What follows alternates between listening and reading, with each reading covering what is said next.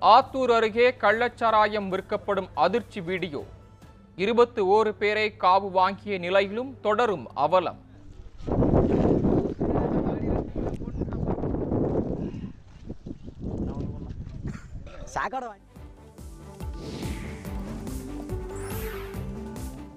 மரக்காணத்தில் விஷச்சாராயம் குடித்த நாற்பத்தி எட்டு பேருக்கு தீவிர சிகிச்சை. பதினோரு பேர் கொண்ட சிறப்பு மருத்துவக் குழுவினர் கண்காணிப்பு.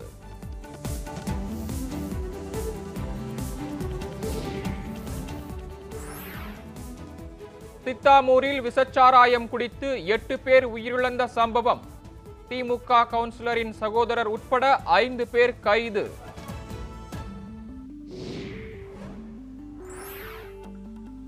அரசு ஊழியர்களுக்கான அகவிலைப்படி நான்கு சதவிகிதம் உயர்வு. முதலமைச்சர் மு ஸ்டாலின் அறிவிப்பு.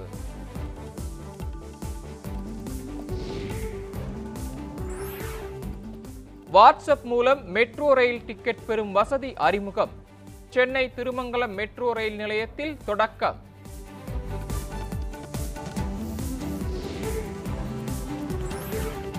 கர்நாடக முதலமைச்சர் தேர்வில் தொடரும் இழுபறி. சித்தராமையாவை முதலமைச்சராக்க கோரி ஆதரவாளர்கள் போராட்டம்.